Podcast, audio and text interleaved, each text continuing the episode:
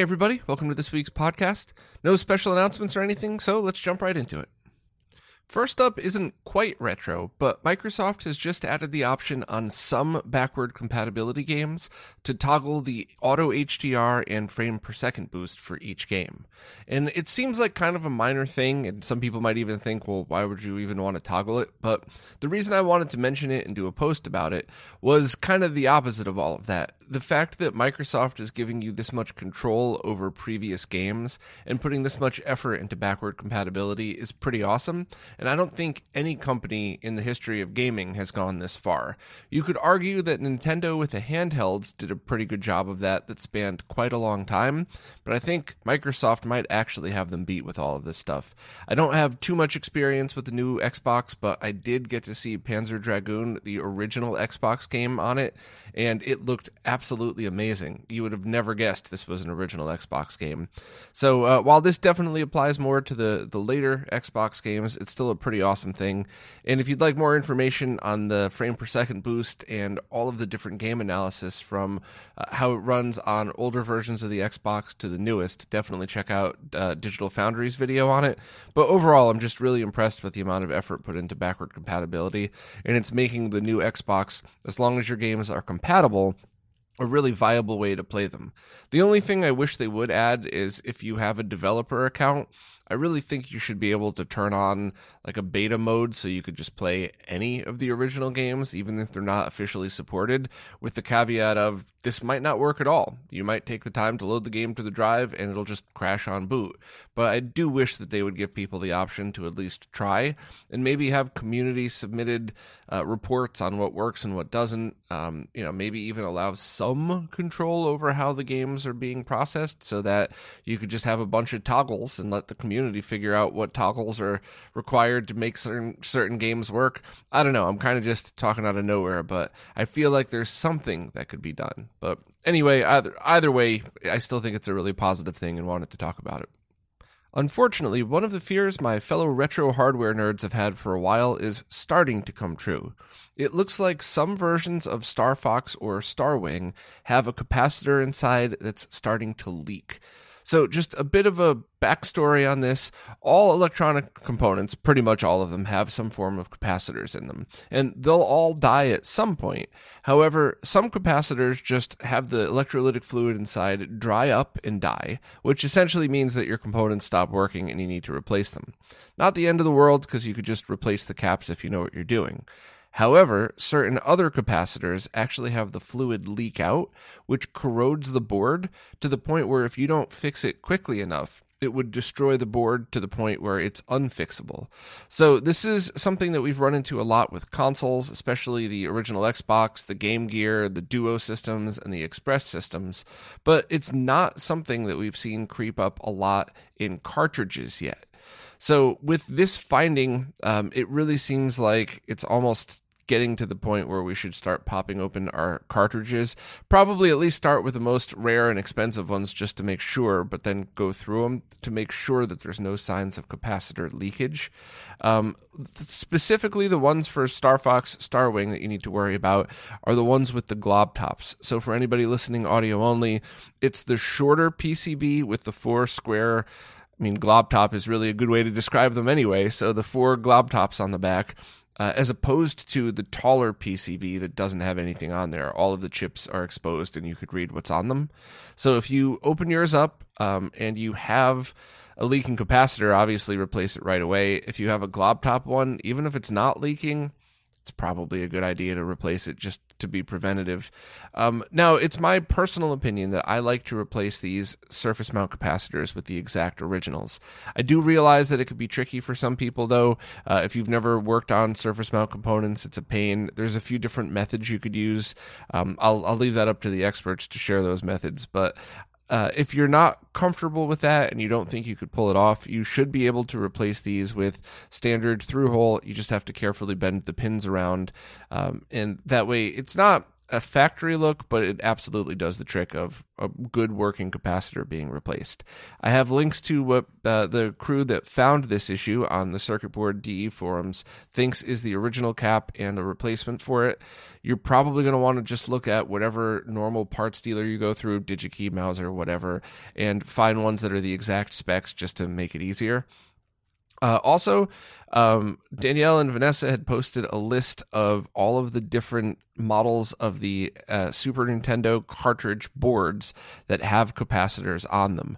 So if it's easier for, uh, for you to reference one of these, maybe look up you know one of these board numbers and see what games uh, you know, what games have it, and then you could look up which is which. That might be an easier way, especially if your uh, if your collection's in storage or if you have it all up on a wall where it's not easy to go through all of them and, and get to each one. I think it's probably easier for most people that don't have thousands of games to just open each one and do a visual inspection. But whatever, it's all up to you. Uh, I do hope that maybe um, other people like Voultar or any of the ones that do any of the YouTubers that do soldering videos would take the time to make a detailed video on this, including what's the cheapest equipment that you could use to replace this, what's the best equipment, like the um, the expensive high end soldering tweezers. I bought the cheap ones and they're useless. I might as well have just gotten two soldering irons to use side by side. But uh, yeah, I just hope somebody takes the time to go through and shows people show people what they need to do to replace them, as well as how to find replacements. I think making a capacitor list is really intimidating if you've never done it before.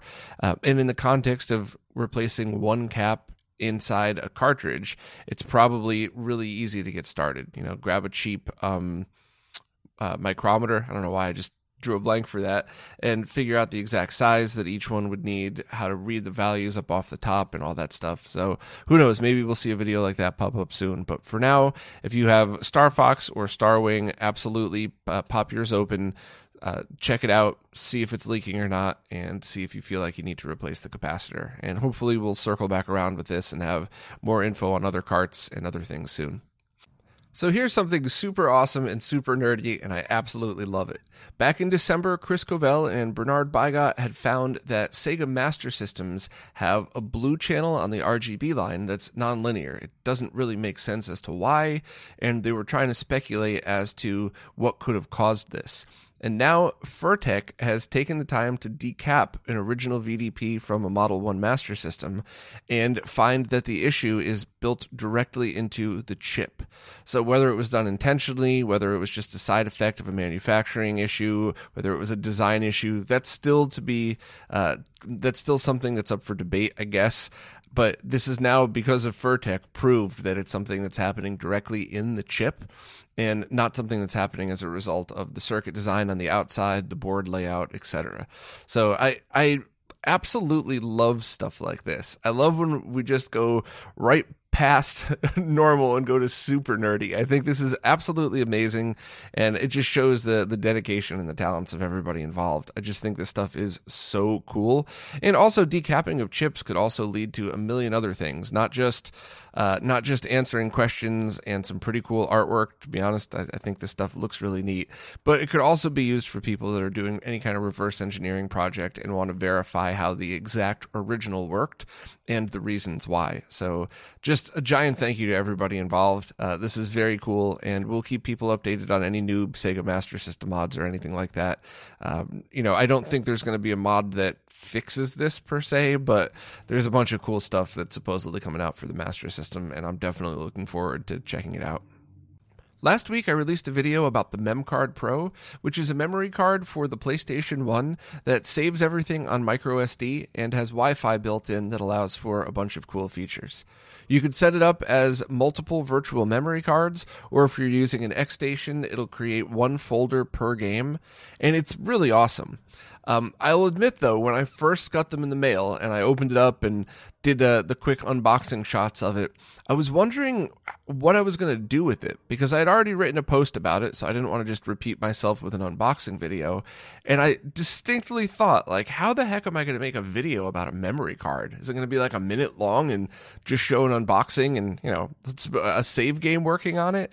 And I, then I actually started using it, and I was so impressed by the whole thing, start to finish, that I, I just was like, okay, there's an easy way to make a video on this. Maybe it'll be five minutes long, and it's like a 12 minute long video that goes over the features. So I, I'm saying that not to mock it, but I'm saying that because I completely underestimated all of the stuff it could do and how important some of them were. Uh, and I really feel like a lot of other people may have as well, because you just hear like, oh, a Wi Fi micro SD memory card, neat but too expensive. And it is expensive. You know, I think it's around $60. So if you're just playing PS1 games, go buy a cheap third party $5 card off of Amazon. They're not great, but it'll get you started. And I definitely made that point at least once in the video, just to, sh- to tell people like, I'm not saying everyone with a PlayStation has to own this, but if you're a PS1 power user and if you are an X Station owner, you, you probably should own one of these. Yes, there's other ways to back up your PS1 saves. Yes, there's other stuff you could do. Of course, everybody in the comments had to remind me of all the different uh, alternatives. That's not the point of the video, and that's not the point of the card. The point is, this is a memory card for your PlayStation that allows you to back up the save that you created with it, as well as backup saves from other memory cards. And there's a bunch of cool new features coming that have to do with the Wi Fi and future firmware updates. So if you have a PlayStation 1, or I guess more importantly, want to play on original hardware with PlayStation 1 discs, so it does work on the PS2, but only for PS1 saves at the moment. Uh, so if you're in that scenario and you want a very versatile device, definitely take a look at it, especially if you're an X Station owner. Uh, if you don't really care about the PlayStation or you only have one or two games that you play on it, respectfully pick up one of those $5 ones and don't even worry about it until maybe someday you change your mind and you do become a big fan of the PlayStation. Either way, hopefully you enjoyed the video though, uh, and it's definitely a cool thing that I'm glad I got. Retro Ralph has just started a new video series on his YouTube channel that's pretty much a reality TV show that's a cross between like Auction Hunters and Fixer Upper. The show's called Arcade Pickers, and if you're a retro gamer who likes reality TV shows of any kind, this is a must watch. I think the production value is equal to or, or better than a lot of the reality TV I've seen. And on top of that, you really get a sense that they actually care about what they're talking about. And you know, a lot of reality TV could be classified that way, but a lot of it is also people that respectfully just want attention. And Ralph's already got an established YouTube channel. He doesn't need any extra attention. He's doing this because he loves doing it, and the videos are just really well done. I can't really add two more to that because I personally can't stand reality TV, which is why it took me two episodes to figure out how to to do a post on it. I mean, no disrespect to Ralph. I mean, no disrespect to anybody who likes reality TV. You know, I love heavy metal. Other people like country music. There's nothing wrong with either of us. We all just like what we like. So, uh, but the one things, the things that I just mentioned are indisputable. Whether you like reality TV or not, the production value is really amazing, especially for something that's just going on a YouTube channel and not on a major network. And they do very much seem to care about doing this, and they seem to have a great time doing it. So if you're into reality TV, I strongly recommend watching this. And if not, hey, I don't know, maybe give it a try anyway, and maybe you'll end up liking it. You never know. You know, with stuff like this that's free and one click away, what are you going to lose? All of the build files for the OpenMVS have now been posted, officially making the OpenMVS open source. I have a page right on the website dedicated to it that has all of the files embedded, uh, both direct download from RetroRGB as well as links to the GitHub and Thingiverse and all of that stuff, uh, as well as basically all the info that's in the video, but just transcribed to written form, just to make it easier for people who might want to skim through that way or might want to search rather than having to wait for a whole video to pass. And uh, Tien, Avram, and I also did a live stream to celebrate it, and it was kind of funny. We we were a little silly. The opening was silly, but the whole thing about the audio in the 161 and one cart was not a joke. That was that was an honest, good mistake, if you will. So just to to quickly summarize, uh, I wanted everybody to hear how an original cart, one of the good ROM carts, the Neo SD and the Darksoft cart compared to the audio from a 161 and 1. And before I did this, I'd been playing a lot on my mini MVS, and it was a massive difference in audio. Uh, any game that you played on the 161 and 1 was terrible. You could hear it crackling, the sound was awful. And when we plugged it into this, it wasn't that bad at all. And that's when T reminded me that that was part of the reason why he designed the audio circuit the way he did. So the 161 and 1 cart wouldn't be as awful. That wasn't, I swear, that was not like a bit or a, a you know, some kind of weird skit or anything. That was 100% legit. And you could even see the embarrassment in my face in the video when I realized, oh, yeah, that's, that's, that's why you spent so much time on that audio circuit. So that, uh, while it was kind of funny to laugh at me, it was also a really great real real world example of the quality that this kit has and all the time that went into it. Because I do completely understand people who are just getting into this might want to spend $60 on a 161 and 1 with the good voltage get the newer ones that don't have the blow your console up voltage I totally get it because while it's definitely a lower quality solution overall, now you could just start gaming and then save up for original carts, save up for a different ROM cart, or maybe that's all you need. Maybe you only want to play a couple of games and that's fine, but I absolutely understand the appeal of those cheap 161 and ones. And if you're using an open MVS, at least now you know it's kind of uh, it's safer on the ears, if you will. So for anybody that doesn't know about the OpenMVS, I'll give a little summary. If you're already familiar, you could just skip to the next section. But there's been a ton of ways to take MVS arcade boards and consoleize them into what looks like or sort of resembles an AES for home use. And the reason people would want to do this at all isn't because of the AES console price, but the game prices. If you're a collector and you like to play original cartridges, the AES version of a game is usually so much more expensive than the MVS version. So it's a, a, pretty common thing to take the smaller boards like the MV1C, put them in a case, and uh, and use it that way. And there's been some great ones over the years. I, I, always mention the Omega because I tested that one personally.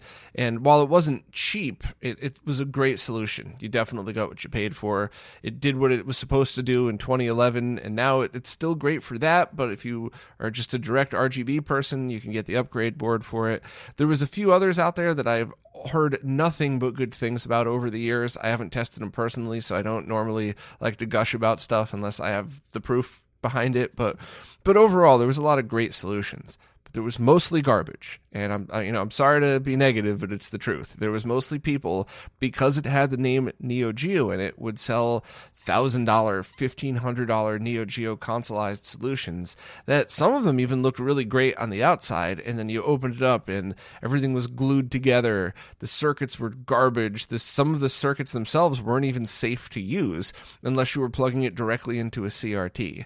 So the OpenMVS project was really designed to say, hey, here's a way that you could consoleize your own or buy a decent quality consoleized version for a fair price. You don't have to spend $1,000 on a Neo Geo console to just get good quality RGB out. Uh, if you want to print your own, and you want to build your own board, you could do it for incredibly cheap. Uh, if you want one that's already printed and really well painted, you could buy them from Avram. I think a lot of people didn't understand why the cost was so high for those. And once you see the quality of, of the prints, I think people don't seem to realize how long it takes to print those and then how much work it takes to sand, prime, and paint those things to look the way they do. But, um, you know, all of these things, everything involving the Open MVS has been from the spirit of helping modders, helping consumers who just want to buy this, or and just basically making the MVS be something that people can afford if they want to. Of course, you could play it on the Mister, you could play it on a Raspberry Pi, probably on your cell phone, but this is really just designed for people who want original arcade boards, who want to put them in a nice looking case and want the ability to fork the project to do their own. There's already somebody working on integrating the Behar Brothers VGA output into one just to just to see what that would be like. And then in this case, you would only have to reprint the rear I/O board to add a VGA port in it.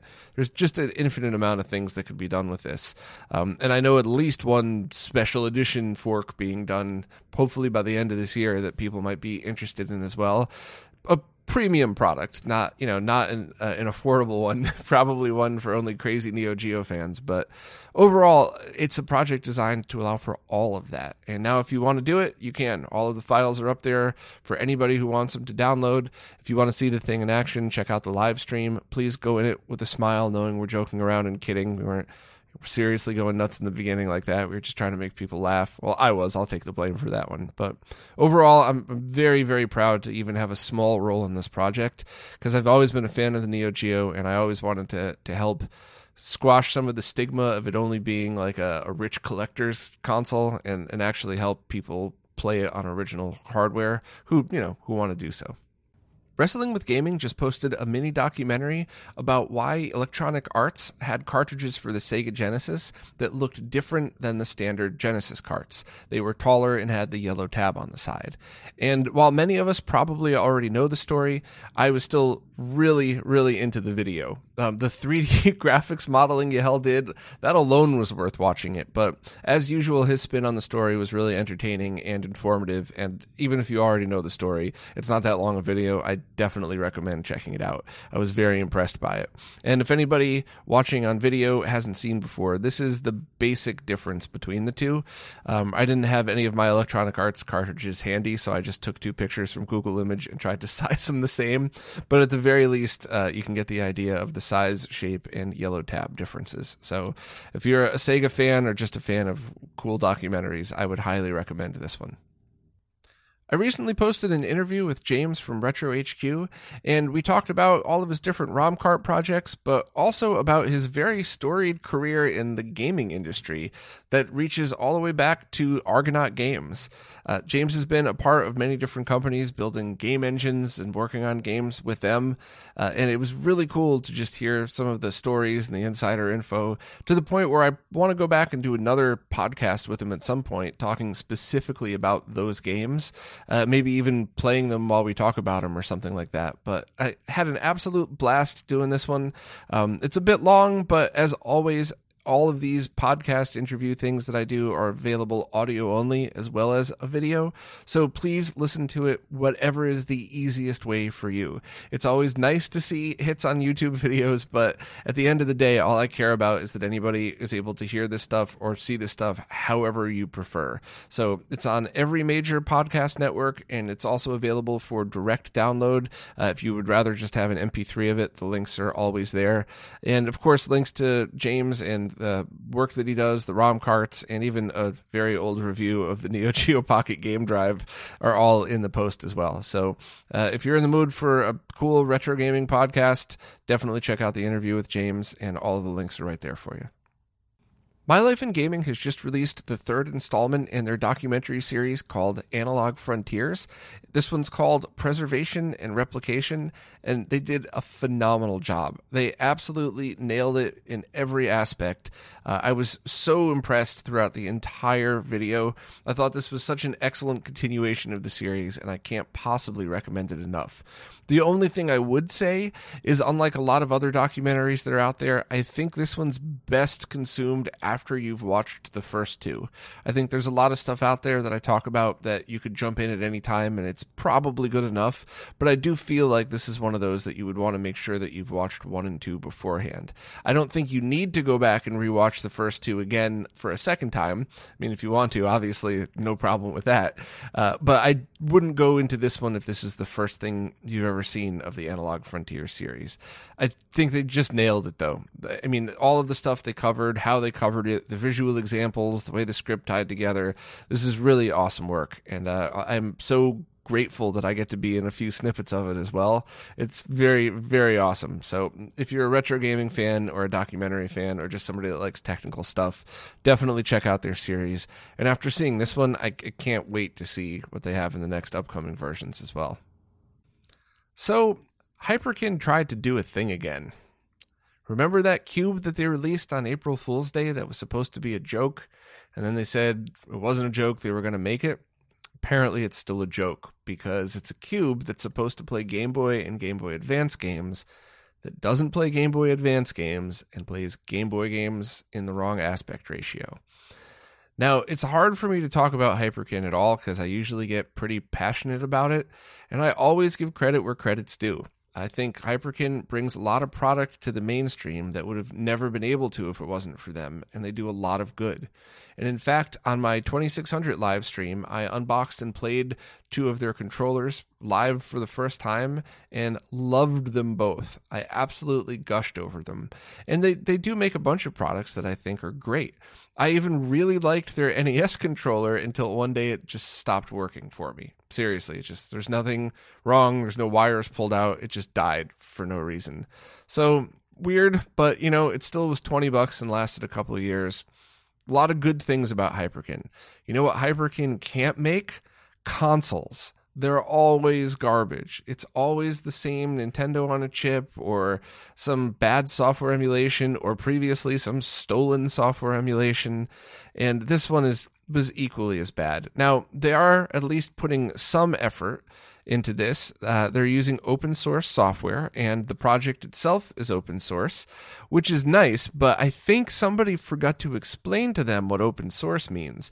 Open source doesn't mean that you could demand that the community fix everything that's wrong with it for you. It just means it's a project that other people are allowed to contribute to or fork. Somebody should have explained that to whoever is behind their Twitter account, who basically praised Metal Jesus video but said, uh, We want to emphasize that the Retron Squared software software is open source, which we hope inspires the community to contribute to the Retron Squared project. Yeah, if you ever want to make somebody have zero desire to contribute to any project that you're on ever, release a broken product and then tell the community to fix it because it's open source. Uh, by the way, once again, this is my best effort of being polite. This is as good as I get with this. Um, if you would like a much more level headed view of the Retron Squared, definitely check out Metal Jesus' video on it. He did a great job. Uh, he pointed out all the things that were wrong with it. And the only thing that we tend to disagree on is he laid out a couple of very good reasons why somebody might want to purchase this. Whereas my stance on it is don't ever support companies when they try to do crap like this. I don't think anybody should buy this at all. And in fact, I think you would probably want any other solution to play your Game Boy or Game Boy Advance games. I do agree that it's a cool looking box. So if you have the extra cash to spend and you want to buy a box that looks nice on your shelf, I probably recommend a few other Raspberry Pi cases that look even cooler, but you know what? This is an option. So either way, if you'd like a, a much more level-headed view and an, an actual review and not just a uh, very um, a pained rant about this, then please watch his video. Uh, and if not, it's everything I said is true. So, eh. well, that's it for this week.